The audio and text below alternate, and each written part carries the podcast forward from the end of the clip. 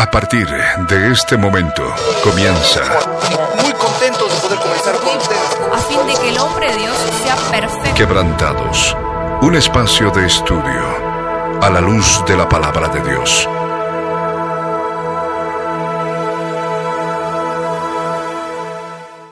Muy buenas tardes, mis amados oyentes. Sean bienvenidos una vez más a nuestro programa Quebrantados. Estamos esta tarde junto con Diego, dispuestos ya a continuar con el tema con el cual habíamos comenzado ya a compartir hace dos semanas el tema sobre desmentir la evolución darwiniana, eh, desmintiendo a Darwin. Eh, sean bienvenidos a este tercer programa en el cual vamos a estar compartiendo muchísima evidencia, vamos a estar hablando eh, muchas otras cosas más, de manera que, bueno, tomen su lápiz, su cuaderno y la clase está por comenzar. Diego, muy buenas tardes, bienvenido al programa. Así es, gracias Milo. Sí, eh, buenas tardes a todos ustedes, los, nuestros oyentes. Eh, seguimos con el, tercer capítulo. Espero que nos hayan seguido todos estos otros capítulos que hemos estado dando bases, hemos estado dando evidencias a favor, en contra, las hemos estado analizando. Y bueno, es, eh, es muy hermoso volver a estar acá, como siempre. Y es, un placer poder compartirles lo que, bueno, hemos recibido de gracia y lo queremos dar de gracia. Y como dijo Milo, hoy día va a ser tal vez un capítulo donde igual vamos a adentrarnos, ¿no? A, ver un poco más de las evidencias, nombres. eh, y algunas cosas que son un poco científicas, pero que pienso son, son muy necesarias que para nosotros y para cualquier ser humano que nos esté escuchando, ya sea ateo, sea cristiano, cualquier sea tu forma de pensar, estos hechos espero que te ayuden a tener un razonamiento tal vez un poco más lógico y acerca de tus creencias. Así que bueno, sin más preámbulo, creo que podemos empezar con el tercer programa de Desmintiendo la evolución darwiniana. Exacto, vamos a estar desmintiendo a Darwin. La semana pasada, y, solamente para ir recapitulando un poco de lo que habíamos estado conversando, eh, la semana pasada estuvimos hablando sobre, entre otras cosas, sobre las ponencias que James Tour eh, estuvo dando respecto a lo que es la teoría de la evolución y la complejidad que implicaba el simple hecho de tener que armar las moléculas complejas que eh, necesita la vida para poder existir, ¿no? Entonces, eh, y habíamos también, por ende, empezado a hablar de la complejidad irreducible de la célula que verdaderamente eh, nos mostraba de que la célula era una máquina Así es. que perfectamente diseñada, no era con varias máquinas ah, dentro. Claro, algo totalmente sencillo o simple de acontecer. Y de esa manera estábamos desmintiendo estos grandes mitos que se han dado dentro de la teoría de la evolución darwiniana. El mito de la evolución química, es decir, que se dio en una olla de químicos la mezcla eh, suficiente para primeramente generar las moléculas necesarias para la vida y de ahí mágicamente apareció la célula porque no, no encuentran otra manera de explicarlo. O sea, básicamente me están diciendo, y esto es totalmente irrazonable, y no se ha podido demostrar, y no solamente que no se ha podido demostrar, es imposible que de materia inorgánica se produzca materia orgánica. Entonces, es Sí. a través de todo esto que, bueno, la semana pasada estuvimos desmintiendo tanto la evolución química como la biogénesis. Es decir, que de la nada, mágicamente apareció una célula y de esa célula evolucionaron todos los seres vivos que hoy viven en nuestro planeta. Y eso es totalmente irracional, poco razonable, poco probable y muy complejo de hacer. Y en las palabras de James Tour, la naturaleza no tiene un cuaderno, no tiene un plan para poder seguir paso a paso para poder llegar a encontrar la fórmula de la vida. Así es, es, es, es algo justamente preciso lo que hemos estado viendo. eh, es muy importante recalcar lo que hemos estado observando en los otros capítulos porque... eh, ¿Y por qué específicamente este que nos parece eh, el, el argumento tal vez científico más fuerte en contra de la evolución darwiniana? Y es porque el mismo Darwin había dado esa prueba, como habíamos estado hablando, en su libro El origen de las especies. En el capítulo 6, en el subtítulo de modos de transición, él escribió, si se pudiera demostrar que existió un órgano complejo que no pudo haber sido formado por modificaciones pequeñas, numerosas y sucesivas, mi teoría se destruía por completo. Y es prácticamente lo que eh, se ha estado descubriendo eh, desde, el, desde, desde, el, momento que murió Darwin, incluso hasta, la, hasta el día de hoy. Eh, ha cambiado mucho la ciencia. En el momento de Darwin, él creía que las células eran cada vez más simples y que si cortábamos las células íbamos a encontrar organismos o alguna otra cosa más simple todavía, ya que todo se basaba en él, en modificaciones pequeñas, numerosas y sucesivas que nos, que nos comple com complementaban un organismo grande. Sin embargo, hemos descubierto que no es así, que más bien la misma prueba que Darwin daba, que la cual decía que si se demostraba que existían órganos complejos, que no podían haber sido formados por modificaciones, su teoría se destruía.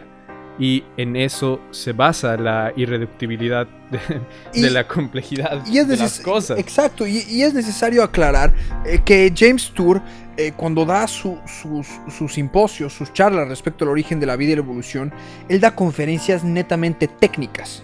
Es decir, sí. no menciona a Dios o diseño inteligente para, para que simplemente se dedica a criticar con la ciencia, la investigación científica de la evolución darwiniana y de todos estos preconceptos que se han estado perpetuando en la comunidad científica durante muchísimos años. Entonces, eh, James Tour tiene un, un, un, paper que habla sobre el origen de la vida, la, la abiogénesis o la química prebiótica. Y, él empieza cuando da uno de sus simposios, y, esto me, me interesa, eh, me resulta interesante citarlo, es que él dice que la investigación del origen de la vida es un campo de la ciencia que está totalmente retrasado. Y dice, poco ha avanzado la ciencia en el campo de la investigación del origen de la vida. Desde el altamente promocionado experimento de 1952 de Miller o de Miller-Urey, después de casi dos tercios de siglo, de un siglo, el mundo no está más cerca de generar vida a partir de moléculas pequeñas o cualquier otra molécula de lo que estaba en 1952, que es cuando se dio este, este experimento. Se podría argumentar que la investigación del origen de la vida está aún más confundida de lo que estaba en 1952, ya que han evolucionado más preguntas respuestas. Desde que entendemos más de las células, nos hizo entender cuán lejos estábamos de desarrollar una célula. Es decir, a medida que los científicos fueron descubriendo más respecto a la célula, a poder entender más cómo funcionan las células, más lograron comprender que estaban súper lejos de poder desarrollar una célula viva. Considerar eh, considero lo que ha ocurrido en estos últimos en otros campos en los últimos 66 años y, James Tour empieza a comparar los otros campos de la ciencia desde que el momento en que se dio este experimento de Miller Urey en el que se realizaron sus experimentos han ocurrido viajes eh, espaciales interconexión satelital mapeo del código de genético del código de ADN la manipulación genética precisa imágenes biomédicas determinación de estructura molecular tecnología de dispositivos de silicio y circuitos integrados, internet y tantas otras cosas en las cuales la ciencia ha avanzado en estos últimos 66 años y sin embargo en respecto a poder entender el origen de la vida está totalmente retrasado. En comparación, la investigación del origen de la vida, dice James Tour, no se ha movido, ha sido esencialmente estática durante dos tercios de un siglo y todo lo que genere son más todo lo que genera son más sugerencias sobre cómo se podría haber formado la vida, mientras que realmente muestra cómo la vida probablemente no se formó. Y, aparte, para los que tal vez no están familiarizados con este experimento, el, experime el experimento de Miller eh, y Urey trataban de generar eh, lo que, se formen moléculas orgánicas a, a partir de sustancias inorgánicas en simples condiciones ambientales adecuadas. En otras palabras, querían crear vida de la no vida, digamos, de situaciones de, de sustancias inorgánicas. Como lo que manifiesta la teoría de la evolución. Exactamente, pero hubo muchas críticas respecto a este experimento y más ahora no se lo considera un experimento eh, válido debido a las características en las que hizo y las, las cualidades en las que hizo este experimento, ya que no había realmente la la manipulación perfecta de condiciones ambientales. Por ejemplo, el agua se descubrió que había estado contaminada, lo cual podría haber generado gran cantidad de moléculas y eh, orgánicas, eh, eh, muchas otras cosas que se les fueron y fueron desmintiendo poco a poco. Y pero lo importante a resaltar es que este era como el paso más grande de que se avanzó, por así decirlo, para tratar de buscar el origen de la vida y que James Stewart, digamos, eh, nos dice que fue prácticamente el único paso que se dio desde ese momento hasta la fecha. Y no solamente eso, sino que se ha quedado estático y que desde ese momento han surgido en realidad más preguntas y más teorías de sobre cómo se ha formado la vida y más evidencia de cómo no se ha formado la vida. Y es a lo que él apunta, o sea, la probabilidad de que la vida se haya formado en un caldo de químicos que ni siquiera llega a ser un caldo de químicos prebióticos, porque ahora vamos a hablar, porque justamente este artículo de James Tour habla sobre la complejidad, sobre qué tan difícil es hacer los químicos que son necesarios para la vida. Porque para hacer los, hay cuatro químicos que son necesarios, cuatro clases de químicos que son necesarios para la existencia de la vida, que son los carbohidratos, los lípidos, los ácidos nucleicos y las proteínas. Y ensamblar estas moléculas complejas, ensamblar estos, estos químicos que son necesarios para la vida, eh, eh, incluso en su forma racémica, en su forma básica, eh, es, es sumamente complicado. Prácticamente sumamente imposible. complicado. Y aún en su forma homocaro, ¿me entiendes? Entonces, ¿por qué todos están mintiendo? Eso es lo que pregunta James Tour. ¿Por qué mienten respecto al origen de la vida si saben que es totalmente, que es sumamente poco probable, que es muy irracional creer que la vida en nuestro planeta ha sido originada de semejante proceso aleatorio, sin control alguno, sin diseño alguno. Y, y- Y sin y- siquiera dar indicios de duda, ¿no? Es como que es una certeza Claro, completamente. Y él, y él en su simposio cita a Fyodor Dostoyevsky, eh, eh, que bueno, por supuesto es un filósofo, eh, no vamos a entrar en detalle, pero él cita y dice, ¿por qué todos tienen que mentir? ¿Por qué todos los hombres tienen que mentir? ¿Por qué están todos mintiendo aquí? Y dice él en su paper, él dice que la vida requiere de estos cuatro, de estos cuatro químicos esenciales para la vida: carbohidratos, ácidos nucleicos, lípidos y proteínas. ¿Y cuál es la química detrás de su origen?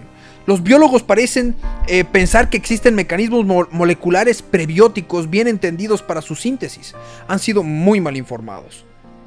O sea, le- básicamente les está diciendo a los biólogos que piensen de que hay mecanismos mo- moleculares prebióticos eh, simples, sencillos para la síntesis de, estas, de, de estos químicos, están totalmente mal informados. Claro. Y no es de extrañar, pocos biólogos han sintetizado alguna vez una molécula compleja ab initio, es decir, desde cero.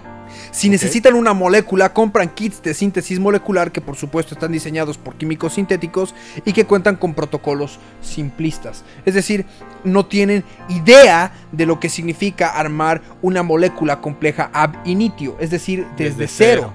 ¿No? Claro, ese es el punto, ¿no? Ese es el, prácticamente el punto que derrumba la evolución. Claro, y dice, y él pregunta, ¿y los polisacáridos? ¿Cuál es el origen? Los químicos sintéticos no tienen un camino, no tienen idea de cómo armar un polisacárido.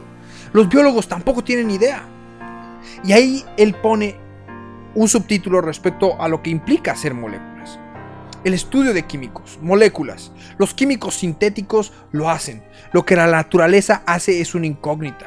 Las moléculas que fabricamos están hechas para ciertas, para realizar ciertas funciones. El diseño inici- inicial es sumamente importante. A veces los diseños moleculares son asistidos por computadora, pero la mayoría de las veces los pasos iniciales se realizan en papel. Un objetivo primero debe ser dibujado o designado de otra manera. Esto no es una tarea trivial. En algunos casos, los químicos han visto el objetivo en un sistema relacionado. En otros casos, adivinan las propiedades de objetivo en función de su peso molecular, su forma, sus adiciones y sus capacidades funcionales. Lo que James Tour está diciendo es de que para armar una molécula compleja, para ensamblar una molécula compleja, eh, se requiere toda una planeación, muchas veces asistida por computadora. O sea, una inteligencia Y la extremadamente naturaleza, grande. exacto, y la naturaleza, la naturaleza no tiene la capacidad para pensar, para poder realizar este tipo de La, moléculas. la naturaleza en un mundo sin Dios, ¿no? Exacto. Como ellos están afirmando. Exacto, estamos hablando, de- cuando hablamos de naturaleza, hablamos del punto de vista naturalista, materialista, de que, Claro. que como todos los, como una buena parte de los ateos y por ende los que creen en la teoría de la evolución, eh, se manejan en esa fe, ¿no? En que la naturaleza ha sabido comportarse por naturaleza, por su naturaleza, ha podido llegar a lo que es eh, eh, hoy, ¿no? La, la vida en el planeta Tierra Claro. con toda su variedad. Entonces, él habla sobre todos los procesos para poder armar, para poder armar una molécula. Y dice, este es un laborioso trabajo de trinchera, lo que separa a los hombres de los niños. Básicamente, está, eh, él, él, por supuesto, y, y como químico sintético, es- esto es lo que dice, armar una molécula es lo que separa en cuestión del campo de la ciencia a los hombres de los niños. Porque Exacto. habla de la purificación que tiene que tener la molécula, de las reacciones que se tienen que generar, con un rendimiento del, ciento, del 100%. Y pocas reacciones son libres de, su producto, de sus productos nocivos. La purificación tiene que ser esencial. Habla de purificar las reacciones químicas para poder llegar a ensamblar las moléculas complejas. Así es, Entonces, eh, es, es algo sumamente laborioso, es un trabajo de trinchera, como él lo llama. Entonces, aquellos, y él, y cito a James Tour, dice, aquellos que piensan que los científicos entienden los problemas de la química prebiótica están totalmente mal informados. Nadie los entiende. Quizás algún día lo hagamos, pero ese día está lejos de hoy. Sería mus- mucho más útil y esperanzador exponer a los estudiantes a las brechas masivas en nuestra comprensión para que los estudiantes puedan encontrar una teoría científica más firme y posiblemente radicalmente diferente. James Tour está atacando frontalmente la teoría de la evolución darwiniana al demostrar fehacientemente que ensamblar una molécula compleja que es necesaria para la vida, sea un carbohidrato, sea una proteína, sea un ácido nucleico, es demasiado complejo para que haya podido resultar de un proceso totalmente, entre comillas, natural o aleatorio.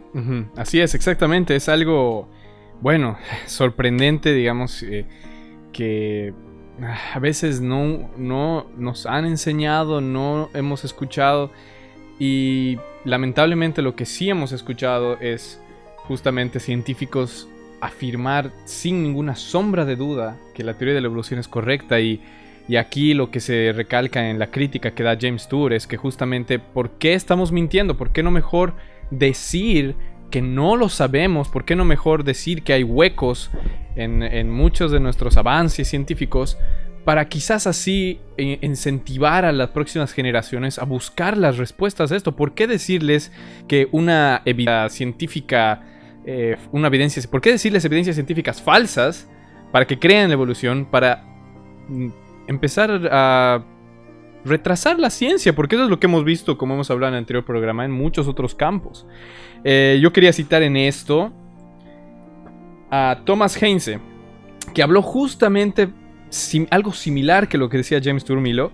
Él decía, y lo voy a leer, Ustedes, usted no puede hacer un avión de aluminio a menos que disponga de aluminio. Los ateos raz- razonadores admiten que para que una primera célula se, formara sin un creador, las materias de las cuales están hechas las células tenían que ya estar disponibles. Si en verdad la vida se inició sin la ayuda de milagros, los primeros organismos deben ya haber sido materiales que se puedan conseguir fácilmente. Esta realidad obvia pone en una situación difícil a los autores del libro del texto que se oponen a la idea de un creador. Como veremos, a pesar de muchos intentos para lograr que los estudiantes crean lo contrario, las células están compuestas por moléculas grandes que no se forman en la naturaleza, excepto cuando células vivas las unen. El orden de sus componentes no es determinado por enlaces químicos, sino por la información que lleva. El ADN y el ARN son tan complejos y difíciles de formar que los científicos no pueden producirlos en laboratorios. Examinemos algunas de las historias inventadas más populares respecto a cómo la vida podía haber empezado sin un creador. Y él empieza a nombrar acerca de los lípidos se formaron por la naturaleza y eso produjeron la primera vida. Luego él habla acerca de las proteínas se formaron en la naturaleza y eso produjo la primera vida. Luego, las primeras células vivas fueron, iniciadas por el ARN y empieza a citar varios de los modelos que se ha tratado de decir, pero todos caen con, en esta falacia de que necesitan unos, o como decía James Stewart, necesitan organismos, necesitan tener los materiales presentes y para crear y tener esos materiales no se los puede obtener de sustancias inorgánicas. Tenían que haber existido antes. Y de esa manera, si es que tú tienes, tú afirmas que debían haber existido antes, entonces se, se desmiente todo lo que es de evolución. Claro, o sea, él más bien justamente está hablando que para, para crear estas sustancias inorgánicas que permiten la vida, se necesita un complejo método de producción paso a paso para poder llegar a estas moléculas complejas, como es el tema de los carbohidratos, como es el tema de los lípidos, del ácido nucleico. Y, y, y esto no se puede dar de una manera totalmente eh, de una manera totalmente azarosa. Es más, eh, y eso, eso me lleva justamente de introducción a la carta abierta que ha dado James Tour a toda la comunidad científica. Eh, en las animadversiones de un químico sintético, escribe una carta abierta para todos sus colegas donde habla sobre lo difícil que sería, aun si tuviéramos todos los químicos necesarios para la vida, construir una célula. Y es justamente de lo que tú estabas hablando en este momento. Es decir, y esto es tan difícil que la célula más simple de todas las células requiere 256, escucha bien, 256 genes codificantes de proteínas. Es decir, genes que procesen la proteína. ¿Cómo podrías construir algo así? La vida no debe existir, dice James Tour. Esto lo sabemos por la química. En contraste con la ubicuidad de la vida en la Tierra, la falta de vida de otros planetas tiene mucho mejor sentido desde el punto de vista químico. Claro, es que tiene más lógica que no exista la vida. Claro, los químicos sintéticos, dice James Tour, saben lo que se necesita para construir un solo compuesto molecular, todo lo que estuvimos hablando anteriormente para poder ensamblar las moléculas complejas, las proteínas, etcétera. No, los químicos sintéticos saben lo que se necesita para construir un solo compuesto molecular. El compuesto tiene que ser diseñado, la estereoquímica tiene que ser controlada, lo que habíamos hablado que, tenían que se, tenía que controlar inclusive la temperatura, la presurización, los gases, no los gases. El ambiente tiene que el estar ambiente tiene que estar totalmente controlado para poder generar la molécula se necesitaba una optimización en el rendimiento, purificación y caracterización, es decir, todo un proceso engorroso que inclusive se tendría que repetir varias veces para poder llegar al objetivo deseado. Claro, y ahí entra incluso lo del ajuste en el universo también, porque tenía que estar todo ajustado. Se requiere un suministro elaborado para controlar la síntesis de principio a fin, y nada de esto es fácil. Pocos investigadores de otras disciplinas entienden cómo se sintetizan las moléculas. Las restricciones sintéticas tienen que tenerse en cuenta al considerar la preparación prebiótica de las cuatro clases de compuestos necesarios para la vida, los aminoácidos, los nucleótidos, los sacáridos y los lípidos. El siguiente nivel más allá de la síntesis involucra los componentes necesarios para la construcción de nanosistemas que luego se ensamblen en un microsistema compuesta de muchos nanosistemas y la célula es el microsistema fundamental de la naturaleza. O sea, está diciéndote que para armar una célula que viene a formar parte del microsistema necesitas un sistema aún más pequeño. estar compuesto por varios nanosistemas, ni siquiera un sistema más pequeño, sino varios sistemas más pequeños que la célula para que la célula pueda funcionar.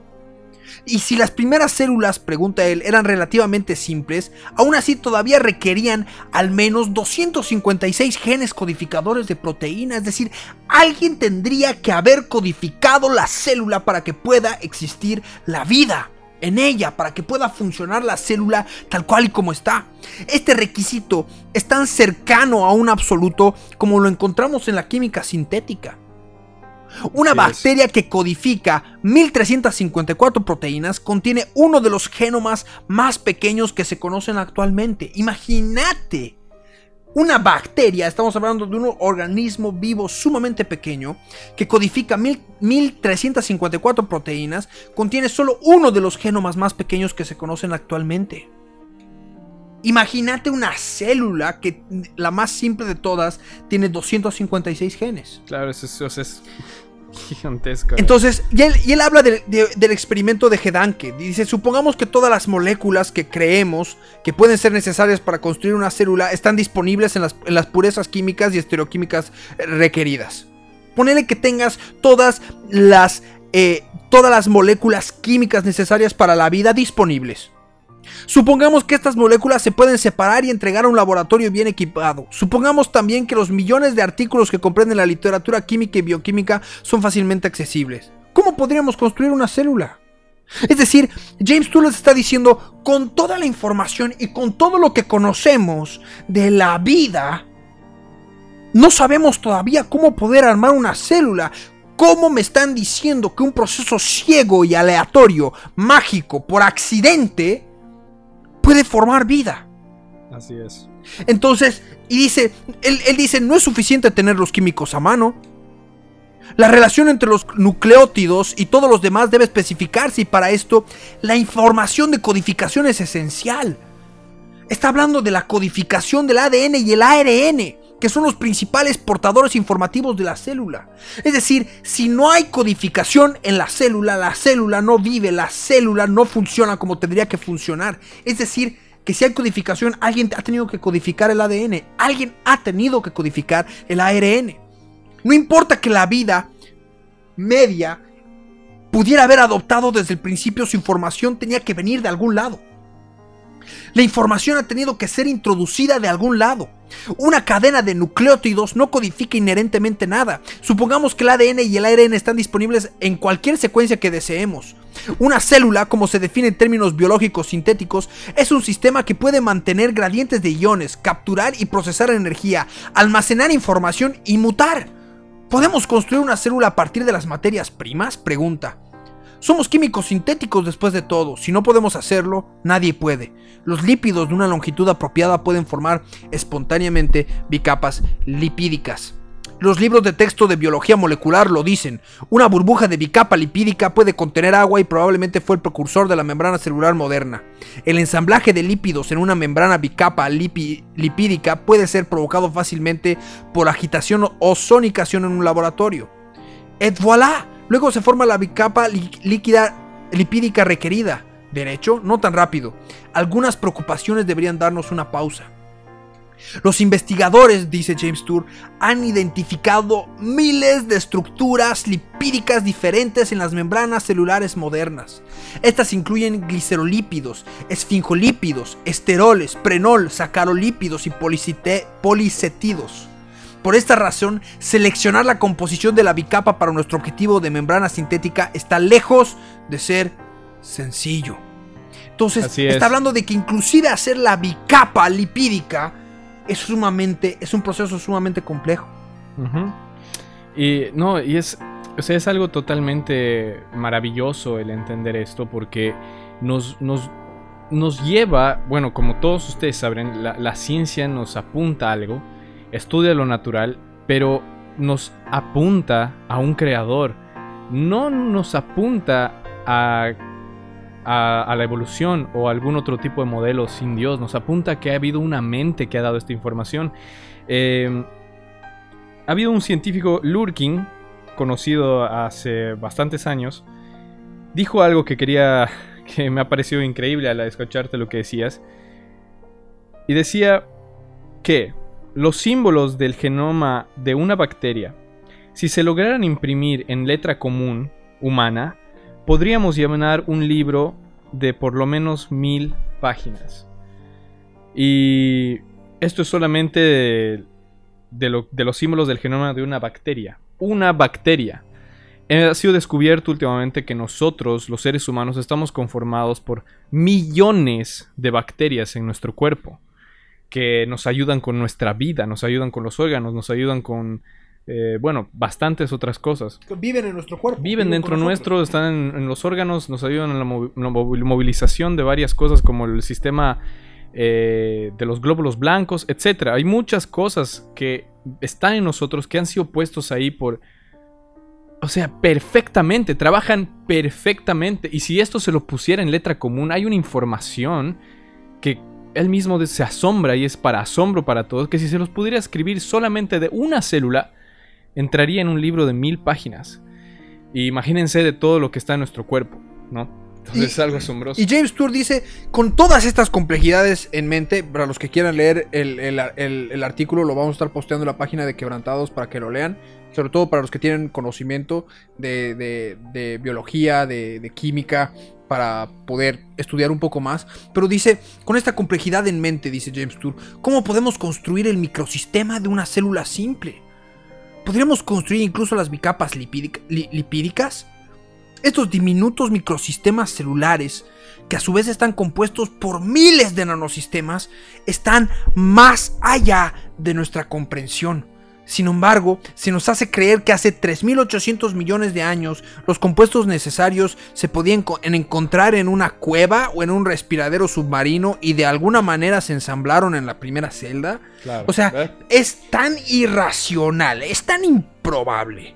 Y dice, él pregunta de nuevo a sus colegas, ¿podría el tiempo realmente haber funcionado tal magia? O sea, Sí. hay en el tiempo, porque ellos le atribuyen, no, es que ha sido un proceso de millones y millones de años hasta que de manera totalmente azarosa, ¡tuc! surgió la vida. Claro. Y él dice, ¿realmente podría haber funcionado semejante magia en todo este periodo de tiempo? Y él dice, muchas de las estructuras moleculares necesarias para la vida no son favorecidas termodinámicamente por su síntesis.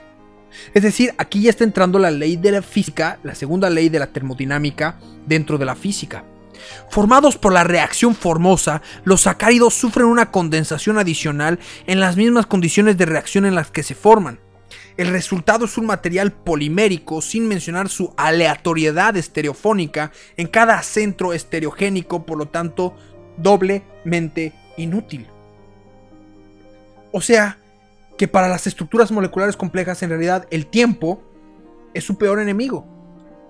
El tiempo es el enemigo, dice James Tour. La reacción debe detenerse poco después de que se forme el producto deseado.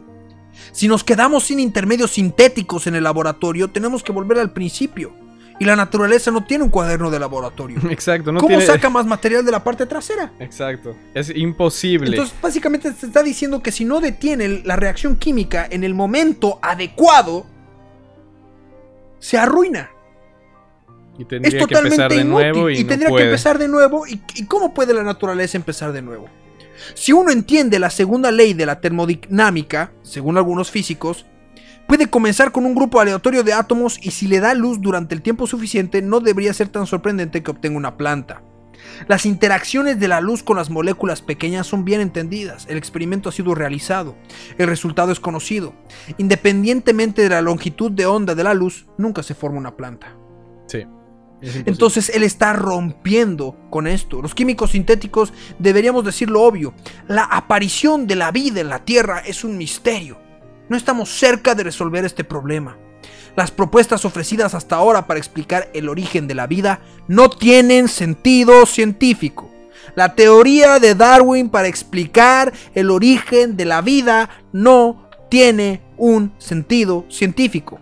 Más allá de nuestro planeta, todos los demás que han sido sondeados no tienen vida. Un resultado de acuerdo con nuestras expectativas químicas.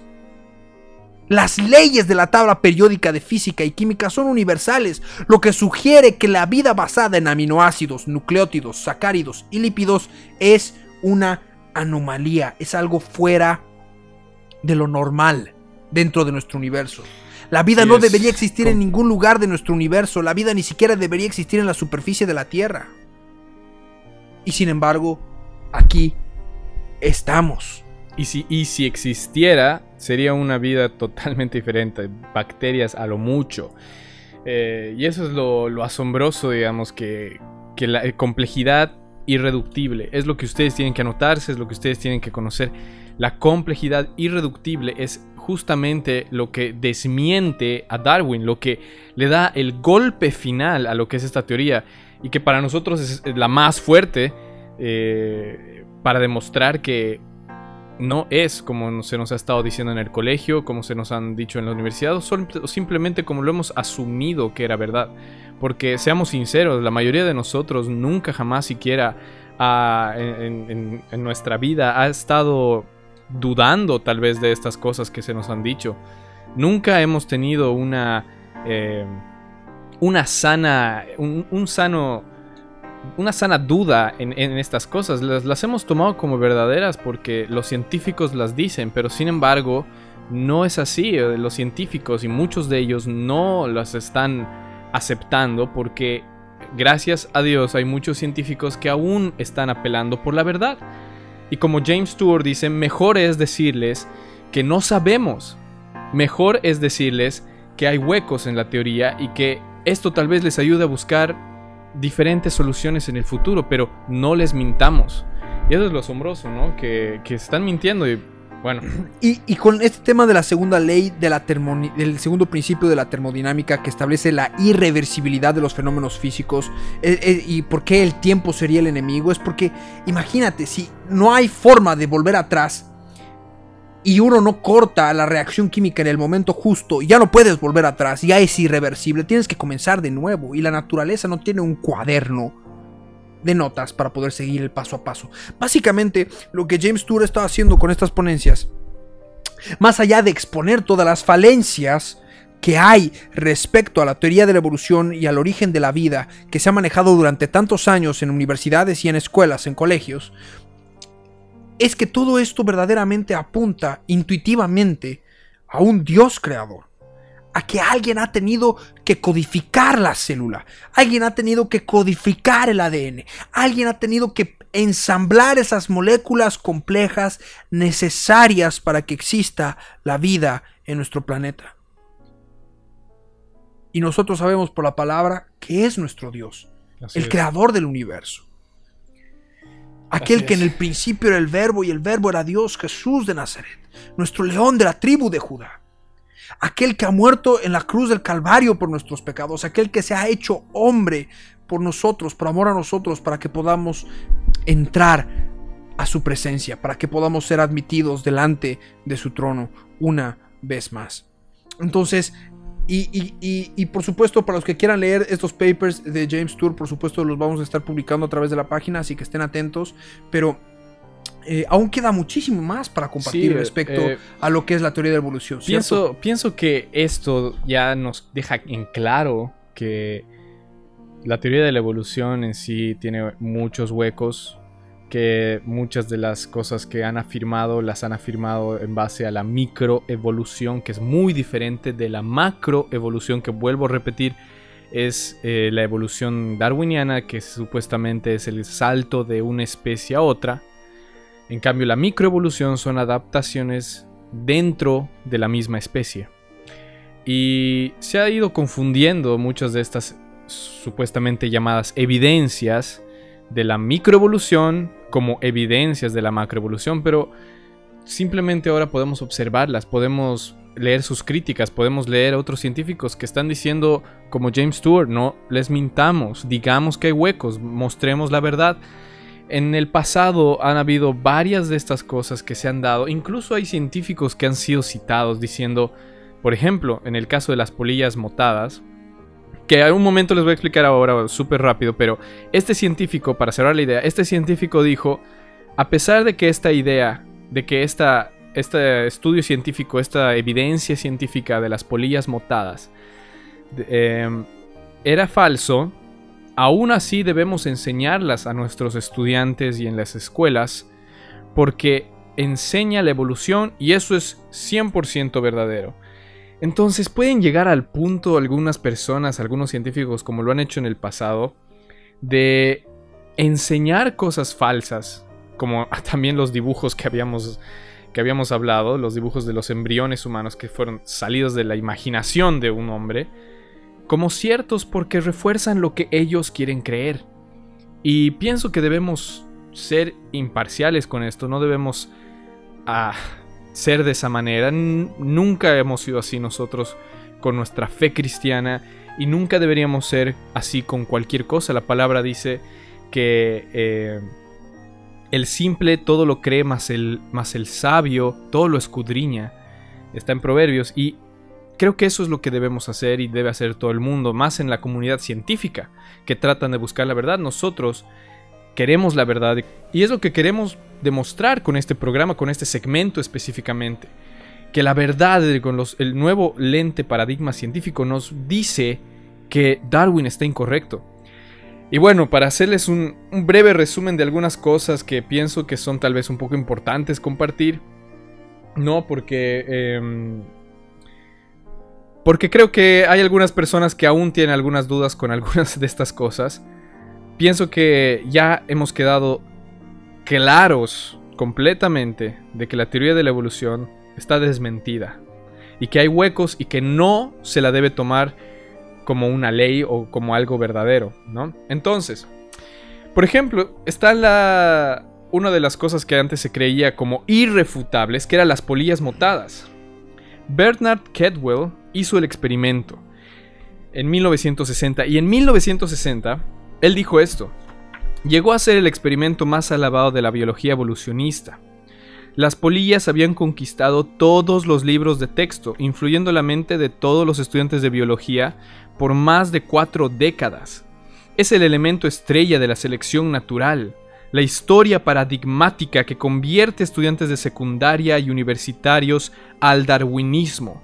Este es el potente gancho de izquierda a la mandíbula del creacionismo. Esto lo dijo en 1960. En ese momento debemos recordar que la historia para los evolucionistas no era tan buena. En 1953 se había descubierto que el hombre de Piltdown, ese famoso eslabón perdido, era en realidad un mono, un fraude deliberado, donde habían hasta teñido las quijadas del mono, habían eh, lijado los dientes y la mandíbula para que quepa, o sea, una fraude, una fraude horrible. Luego también se había demostrado el fraude de una serie supuestamente evolutiva de caballos, donde habían encontrado supuestamente la evolución de los caballos eh, de unos fósiles, donde se mostraba supuestamente su proceso de transición, ya que se encontraban caballos con no pezuñas, sino como, como manos, como pequeños dedos, como los jaguares, por así decirlo. Más se descartó completamente este supuestamente eslabón perdido de los caballos, porque se demostró que cabalgaban el uno al lado del otro. Era simplemente una especie más que se había perdido. Y bueno, en ese caso también eh, demostraba algo en, algo en contra de la evolución. Y es ahí donde llegó las polillas motadas, ¿no? Y de Ketwell. Entonces fue otro golpe supuestamente asombroso para convertir a la gente al darwinismo, como él mismo lo dijo. Y bueno, en, ese proceso en las universidades se empezó a enseñar acerca de todo esto. Eh, Craig Hall, un profesor de biología en una universidad de Chicago, trataba de demostrar esto a sus estudiantes. Y trató de demostrarlo por mucho tiempo, enseñó por mucho tiempo, pero un día decidió tratar de investigar a detalle eh, toda esta evidencia. Grande fue su, digamos, su sorpresa que él mismo dijo que lo que, le había, lo que él estaba enseñando por años no era cierto. hizo un comentario en la revista Nature eh, acerca de este libro donde se exponía esta evidencia. Dijo, mi reacción se asemeja a la decepción que tuve a los seis años de edad cuando descubrí que no era Papá Noel, sino mi padre que me traía regalos a la víspera de Navidad. La decepción que él tenía acerca de, esta evidencia supuestamente era tan grande que sentía la, el mismo, la misma decepción y todos deberíamos sentirnos así más con las evidencias que se nos han sido dadas como ciertos y han terminado siendo totalmente falsas, un fraude. Bueno, eh, la evidencia supuestamente consta en que habían polillas eh, en la época de la, de la, revolución industrial en un árbol y que habían polillas blancas y polillas negras y que los pájaros se comían las polillas blancas y no las negras porque no las podían ver. Debido a las fábricas en esta región donde se realizó el experimento, los árboles estaban teñidos completamente de humo y negros. Entonces, lo que antes eran blancos y no se los podían ver a las polillas, ahora eran negros y se podían ver a las polillas y los pájaros se las comían.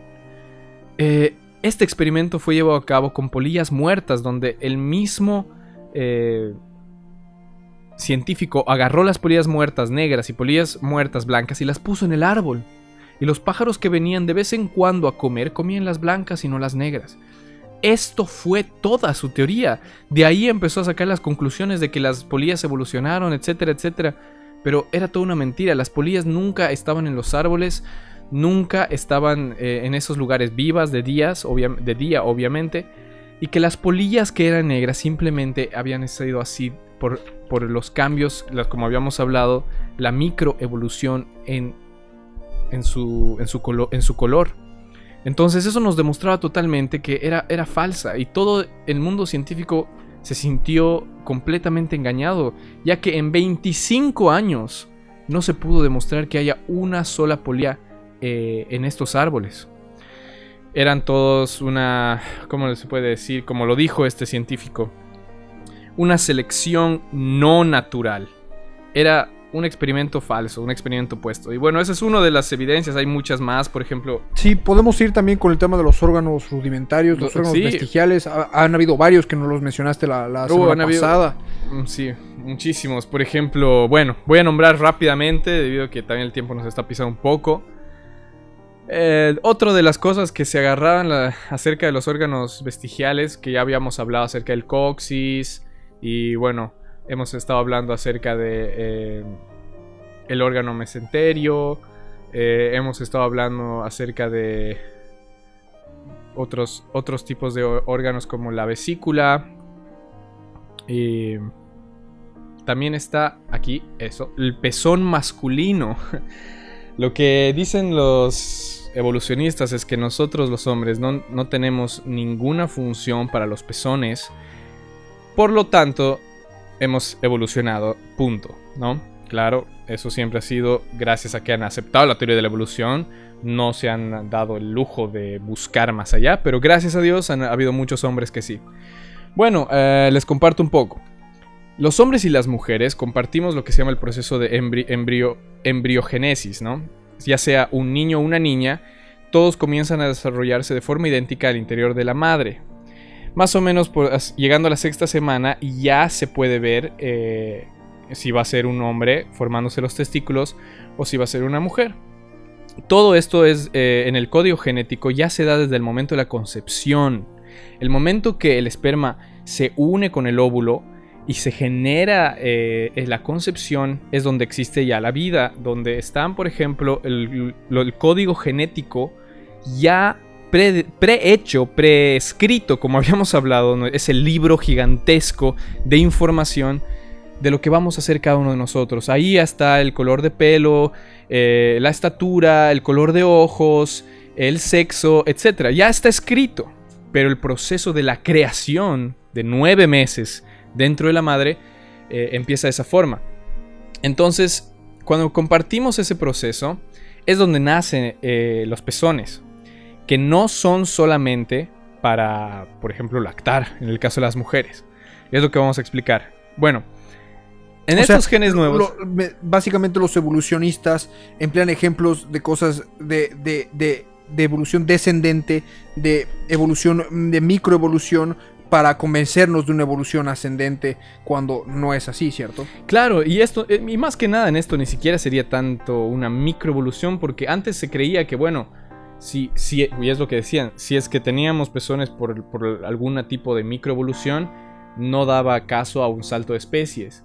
Pero en este caso sí se ha demostrado que dentro de los pezones están lo que es este órgano que, que produce hormonas, que es la hormona específicamente la prolactina, la que hace muchas cosas más que solamente dar leche, que es lo que se creía antes. Antes se creía, y ese es el punto de esto, que no es un órgano vestigial en los hombres, que la prolactina solamente era para crear leche en la mujer. De ahí mismo le dan el nombre prolactina, o sea, de la lactancia. Mal nombre, porque se descubrió otros tipos de funciones, ya sea en el hombre o en la mujer. Este, esta, esta hormona en la mujer regula todo lo que son las hormonas sexuales.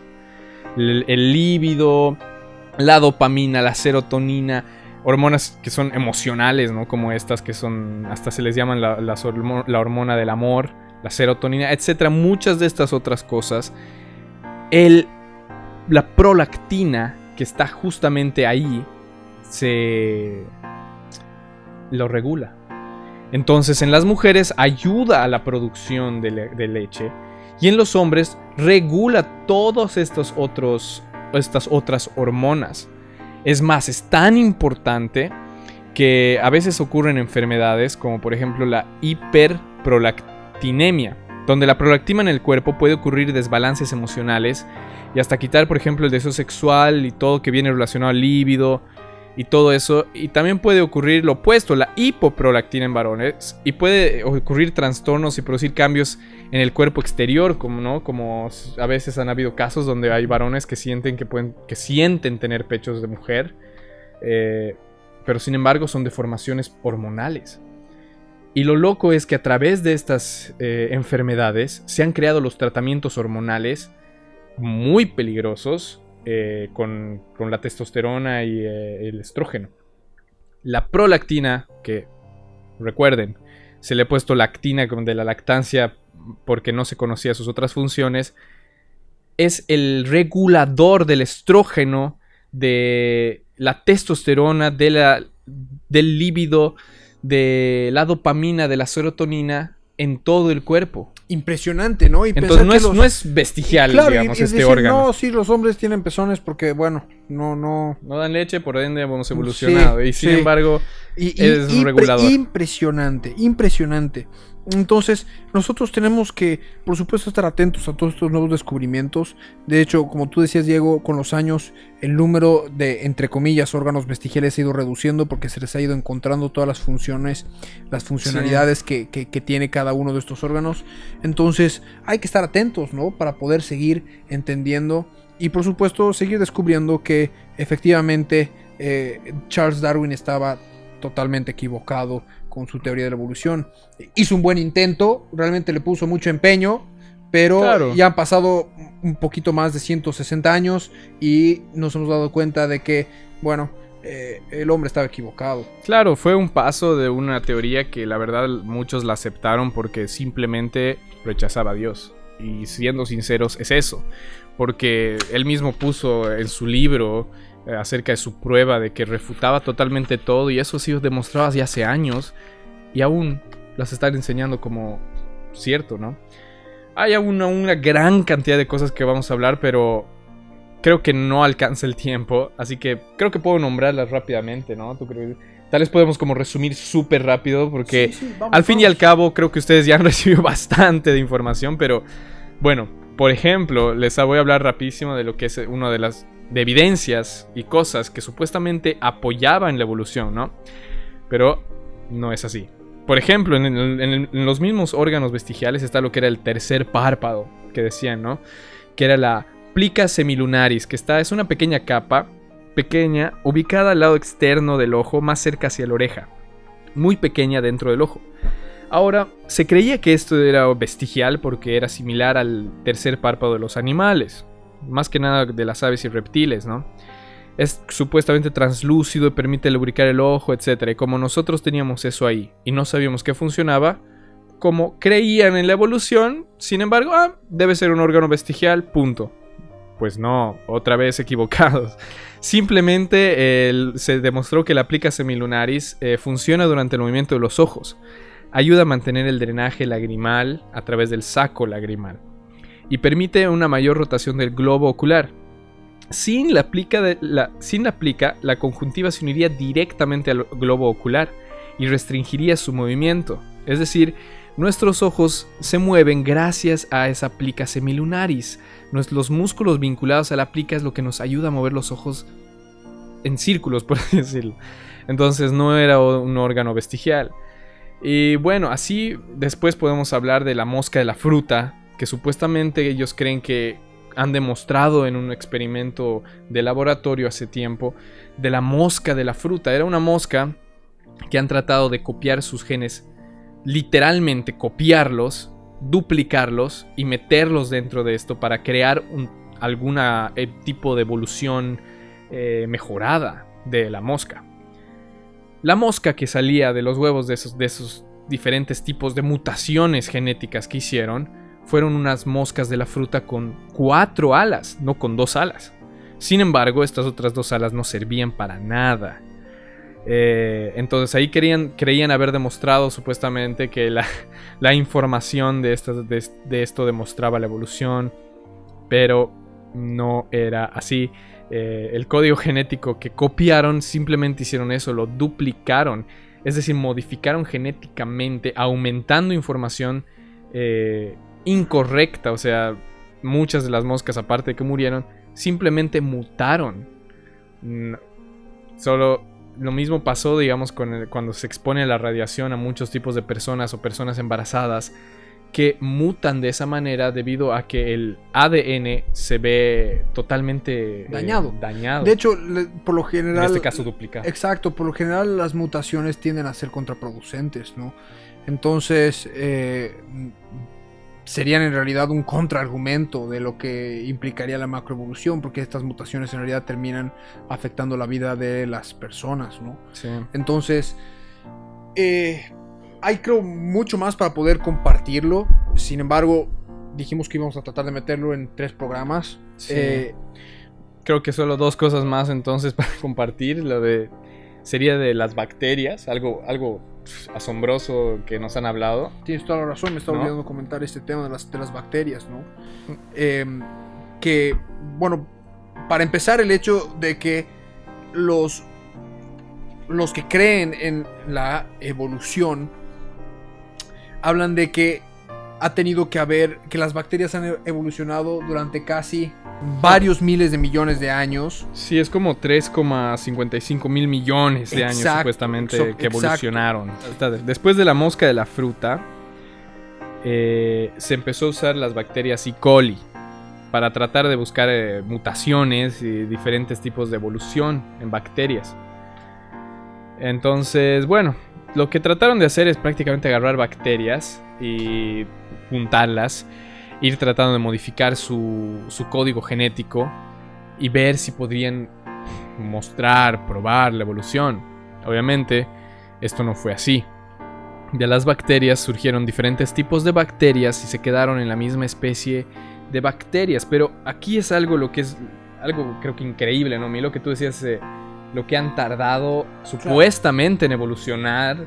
Exacto, Es- lo- lo- los evolucionistas más recientes nos dicen que, que la situación eh, es aún peor refiriéndose a los fósiles más antiguos que dicen ellos. Son de unas rocas de unos 3,55 mil millones de años y, y las bacterias que se encontraban fosilizadas en esas rocas son idénticas a las bacterias que aún hay hoy en la Tierra.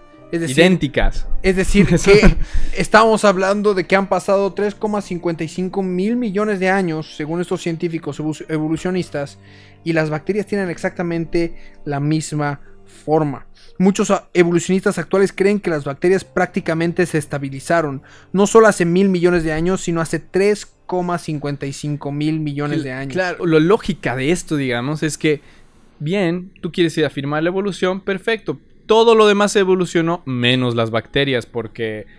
Porque sí, ¿entiendes? Claro, dice- no puedes hacer. Exacto, las bacterias que a menudo se separan dando lugar a otra generación cada 15 minutos evolucionan con mucha rapidez en teoría y están diseñadas para adaptarse bien a medios cambiantes, pero sus, pero sus mutaciones no están produciendo peces, gusanos, brazos o alas, tan solo producen más bacterias que evidentemente no son más avanzadas que las que vivieron hace 3,55 mil millones de años. Es decir, se pueden mover dentro de la misma, dentro de la misma familia las bacterias, pero no han hecho una macroevolución, un salto evolutivo como para decir, bueno, de bacterias han pasado a tener alas, han pasado a tener brazos, y qué es lo que básicamente enseña la, teo- la teoría de la evolución darwiniana con su macroevolución, ¿no?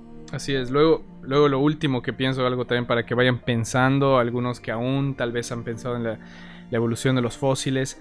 Acuérdense, o sea, los fósiles, por ejemplo, el neandertal, si ustedes van a la página www www.creacionism creationism, en inglés, creacionismo, en vez de la O, la M, directamente, .org, pueden ver acerca de supuestamente todo este desarrollo evolutivo.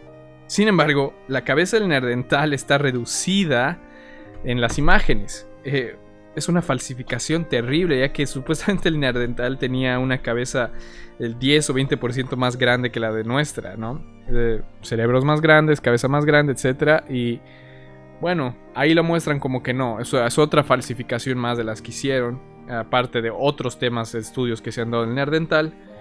Eh, otra de las cosas que muestran los registros de fósiles que siempre se han tratado de mostrar el, el eslabón perdido de los humanos.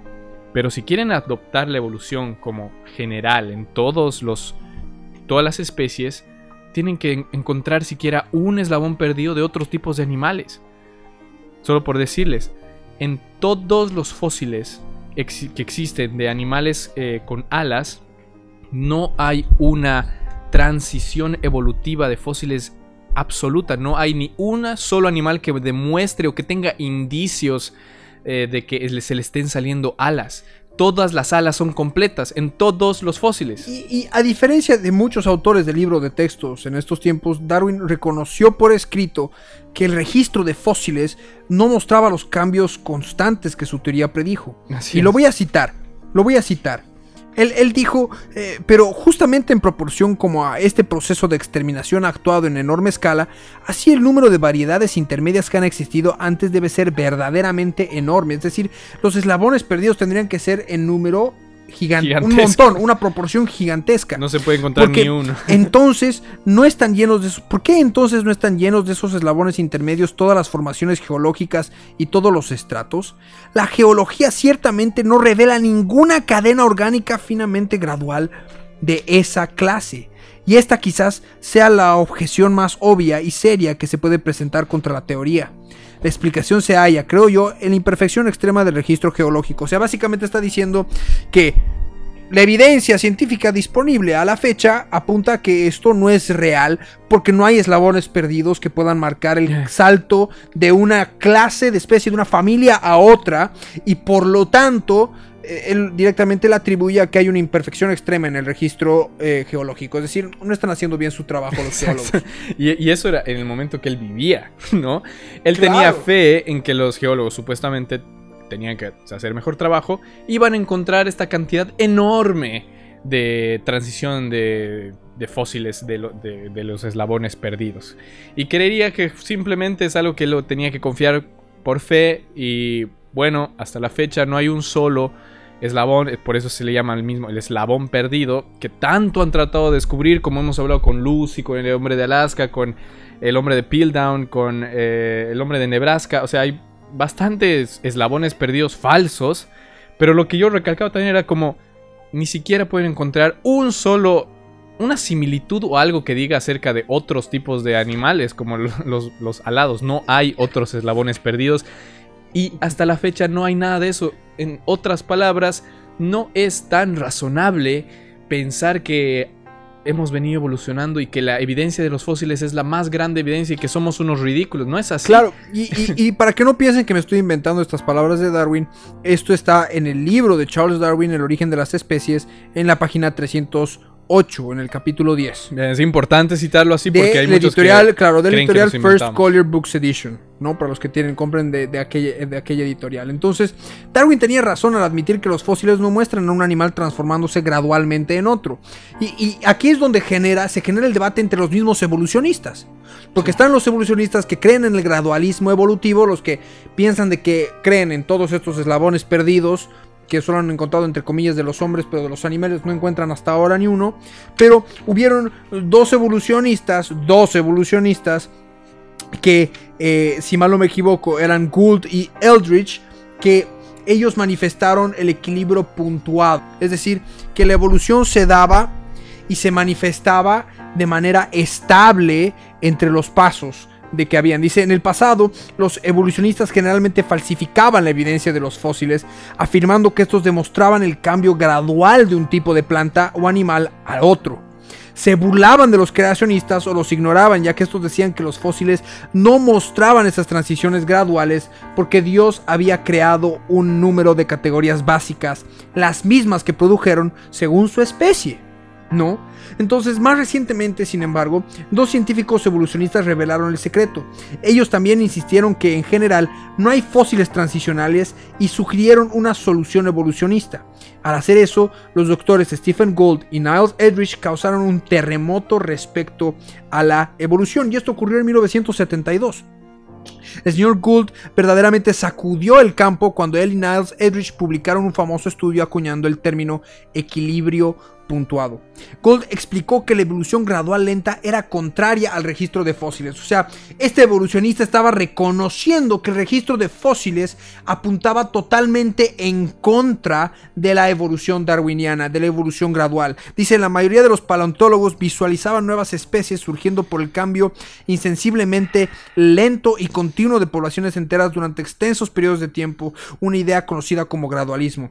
No obstante, Él creía justamente que los cambios iban a ser así.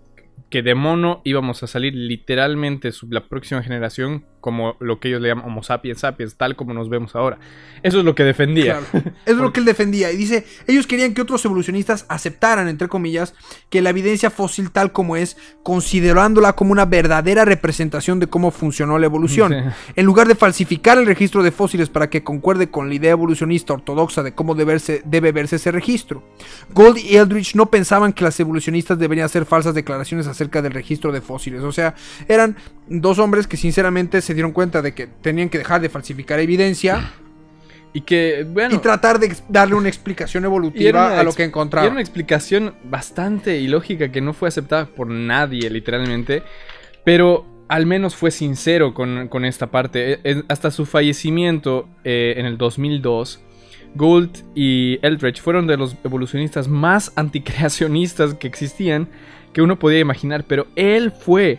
El- ellos fueron los que anunciaron que los eslabones perdidos estaban realmente perdidos y que siempre iban a estar perdidos porque la evolución no había ocurrido gradualmente como Darwin había insistido. Y, y naturalmente muchos evolucionistas obviamente se han vuelto locos y hasta la fecha se vuelven locos y se oponen a esto y continúan pretendiendo estos dos supuestos que son netamente absurdos y no comprobables.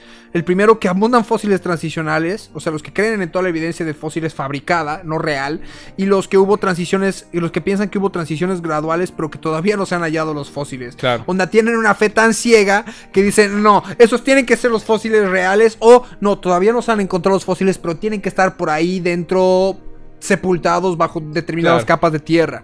Y, Como y- Darwin, que hagan bien su trabajo los demás. Exacto, y dice, una de las mejores pruebas de que no existen fósiles transicionales es que los expertos no se ponen de acuerdo en cuanto a cuáles animales fueron los ancestros de la mayoría de los grupos.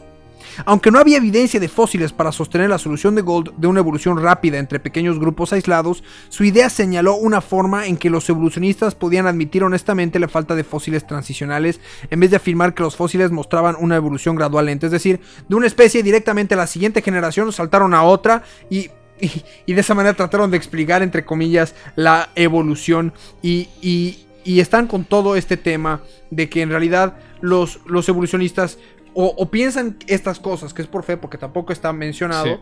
o, o efectivamente admiten que, que- que estos fósiles, muchos de ellos han sido eh, manipulados para que concuerden de manera ortodoxa con el origen de las especies de Charles Darwin, o, o de otra manera porque piensan que todavía no han encontrado y que hay que seguir escarbando. Pero ya han pasado 160 años, 160 años de investigación al cual cada vez más la teoría de Darwin se está cayendo a pedazos. James Tour no es el único que se enfrenta a esto. También eh, me parece que Phil Collins, eh, Francis Collins, perdón, no sé Phil Collins.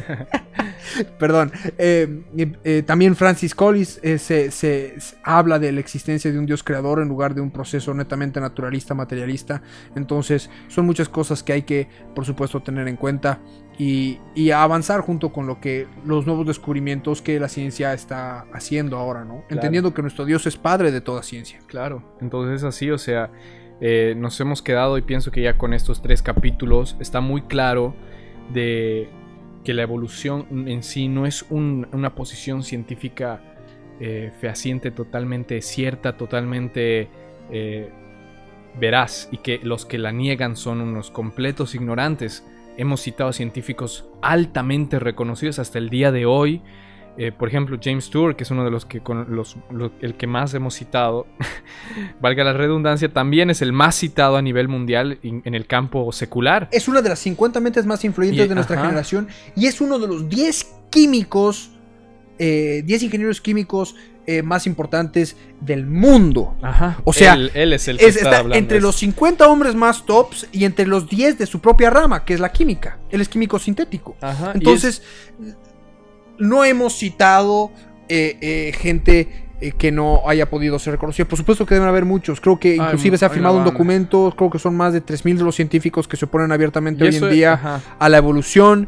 Eh, hace poco, inclusive, eh, uno, un, un docente de la Universidad de Yale ha decidido eh, manifestar que él tampoco cree en la teoría de la evolución porque también le parece sumamente irracional. Entonces nosotros ya con todo esto eh, tenemos que darnos cuenta de que la teoría de la evolución ya no, no puede ser mantenida, no, no- no puede ser, seguir siendo aceptada. De hecho, es algo que tendría que cambiarse en los colegios y en las universidades, eh, porque, porque ya no puede seguir enseñado algo que ya se ha demostrado que es poco probable, poco creíble, poco razonable de que haya podido suceder. Eh, por si acaso, el, profesor eh, David Gelernte, eh, que es el profesor de Yale de renombre internacional, ha abandonado su creencia por, por completo en la teoría del darwinismo, argumentando que el diseño inteligente debería tomarse más en serio. Entonces, es. con esto vamos a, le, le damos un cierre eh, a, a- a estos tres capítulos que hemos dado sobre desmintiendo a Darwin. Seguramente más adelante vamos a hacer más capítulos respecto a lo que es el origen de la vida. Anhelamos poder hacer un, todo un estudio ya bíblico respecto a lo que son las tres grandes eras e inclusive, si el Señor lo permite, tener algún invitado especial para que nos pueda ayudar con todo esto.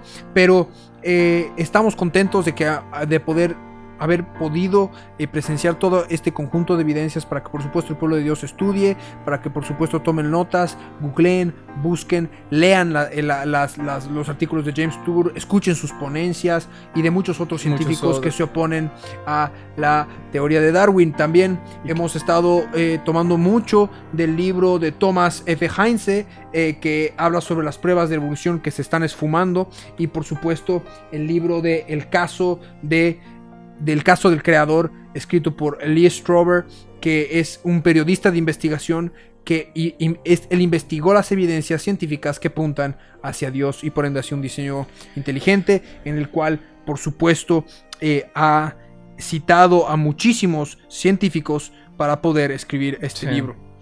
Y bueno, así eh, pienso que con eso ya estamos completamente cerrados. Con esto, por favor, si aún siguen teniendo dudas, si aún han tenido algún tipo de persona, porque yo sé, he vivido por lo mismo, que les quiera refutar con alguna otra cosa, no duden en enviarnos mensajes, queremos ayudarlos. Y si tú mismo eres una persona que tal vez aún sigues con dudas respecto a la evolución, eh, por favor, trata de contactarte si quieres. Nosotros vamos a estar completamente abiertos a darte todas estas eh, estos archivos, libros, nombres, links, etcétera, todas las cosas que hemos utilizado eh, para, para, para exponer esto, ya que sabemos que hay una corriente que si no eres un científico, si no eres alguien muy importante, no puedes hablar. Y es por eso que hemos tratado de citar en todos los programas a grandes exponentes en el campo científico, incluso de las 10 mentes más brillantes en el lado de la química de James Tour, eh, Michael Behe en el lado de la bioquímica, en el lado de la biología, eh, y así varios que hemos estado nombrando, porque queremos que vean que esto no es una cosa de creencias, es una cosa de, de ciencia, y que si somos sinceros, decimos lo mismo que James Tour, a- mm, al menos digan la verdad, no les mientan, ¿no? Si ustedes alguna vez son profesores, han, escuchado o han enseñado esto a sus hijos, o han enseñado esto en universidades o colegios, no les mientan. Digan las cosas como son, que aún hay huecos, que aún hay eh, cosas que no están dichas y que la verdad todo nos apunta a un creador. Entonces, pienso que con esto hemos cerrado eh, al fin Sí. el estudio de la evolución. Otro de los autores que hemos citado, como para que también la gente pueda tomar nota, es al doctor Kent Hovind, ¿no? Eh, que él habla sobre, por supuesto, el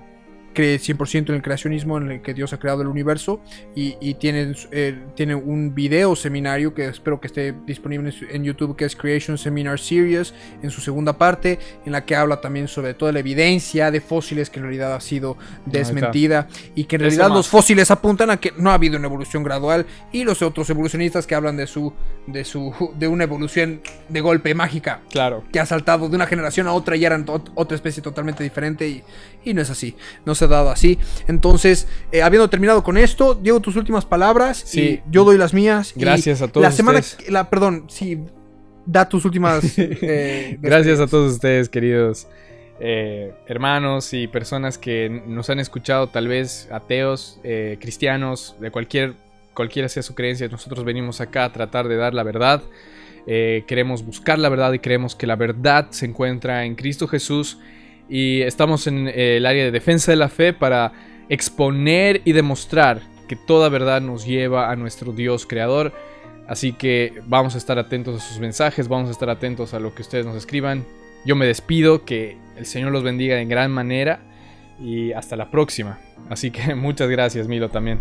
Amén. Sí, gracias, Dieguito, por estar acá. Ha sido semanas intensas de estudio, de poder estar armando este programa, de poder interiorizarnos. También hay muchas cosas que hemos descubierto, que hemos ido aprendiendo.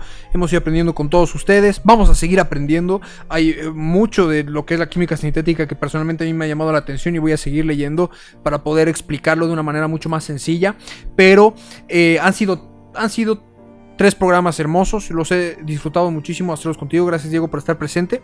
Y No, el Señor Jesús bendiga a todos y cada uno de ustedes, eh, los que nos están escuchando. La semana que viene vamos a tener un programa de Café y Palabra junto con la hermanita Flor. Vamos a estar analizando una libro prédica de nuestro amado pastor. También creo que Diego, por supuesto, va a estar participando. Vamos a estar los tres presentes y vamos a eh, tomar un pequeño respiro de todo lo que es defensa de la fe, que es realmente... eh, eh, son temas científicos, son temas pesados, son temas eh, largos de explicar y vamos a estar recibiendo palabra viva, un banquete, un alimento verdadero para poder es. estar alimentándonos y creciéndonos en nuestro Señor Jesucristo. Y, y si ustedes tienen algunos temas que quieren que hablemos, algún tema específico que quieren que nosotros compartamos como un capítulo eh, de defensa de la fe o tal vez algún tema bíblico, por favor igual coméntenos, estamos en Facebook, Instagram, YouTube, YouTube ahora estamos implementando en Quebrantados TV. Quebrantados TV y así eh, vamos a estar atentos a sus mensajes. Es así, estamos disponibles en Instagram, en Facebook, en YouTube, en Anchor, en Spotify, eh, en, en Breaker, en, en Google Podcasts, perdón, en Radio, en Radio Public y por supuesto en Pocket Casts para que todos puedan escuchar estos programas una vez de que se dan a través de la Radio Cristo viene los días jueves y los días sábados en su reprise. Eh, inmediatamente los cargamos a las plataformas de streaming para que el pueblo de Dios, por supuesto, y todos nuestros oyentes puedan escucharlos una vez más o la cantidad de veces que necesiten para poder aprender juntamente con nosotros. Entonces, ha llegado el tiempo de despedirnos. Les mandamos un gran abrazo en Cristo Jesús y ha de ser hasta cualquier otro momento en esta línea del tiempo. Esto ha sido Quebrantados, paz de nuestro Rey, Jesús de Nazaret. Hasta este instante Eh, la Biblia no ha pasado de estuvimos con sí, tu programa Timoteo Quebrantados. 3, Lo que tenemos que 16. entender es que cuando tomamos la Biblia... Será hasta un nuevo encuentro en la línea del tiempo. Para seguir conociendo más detalles de la Biblia, un tesoro real y verdadero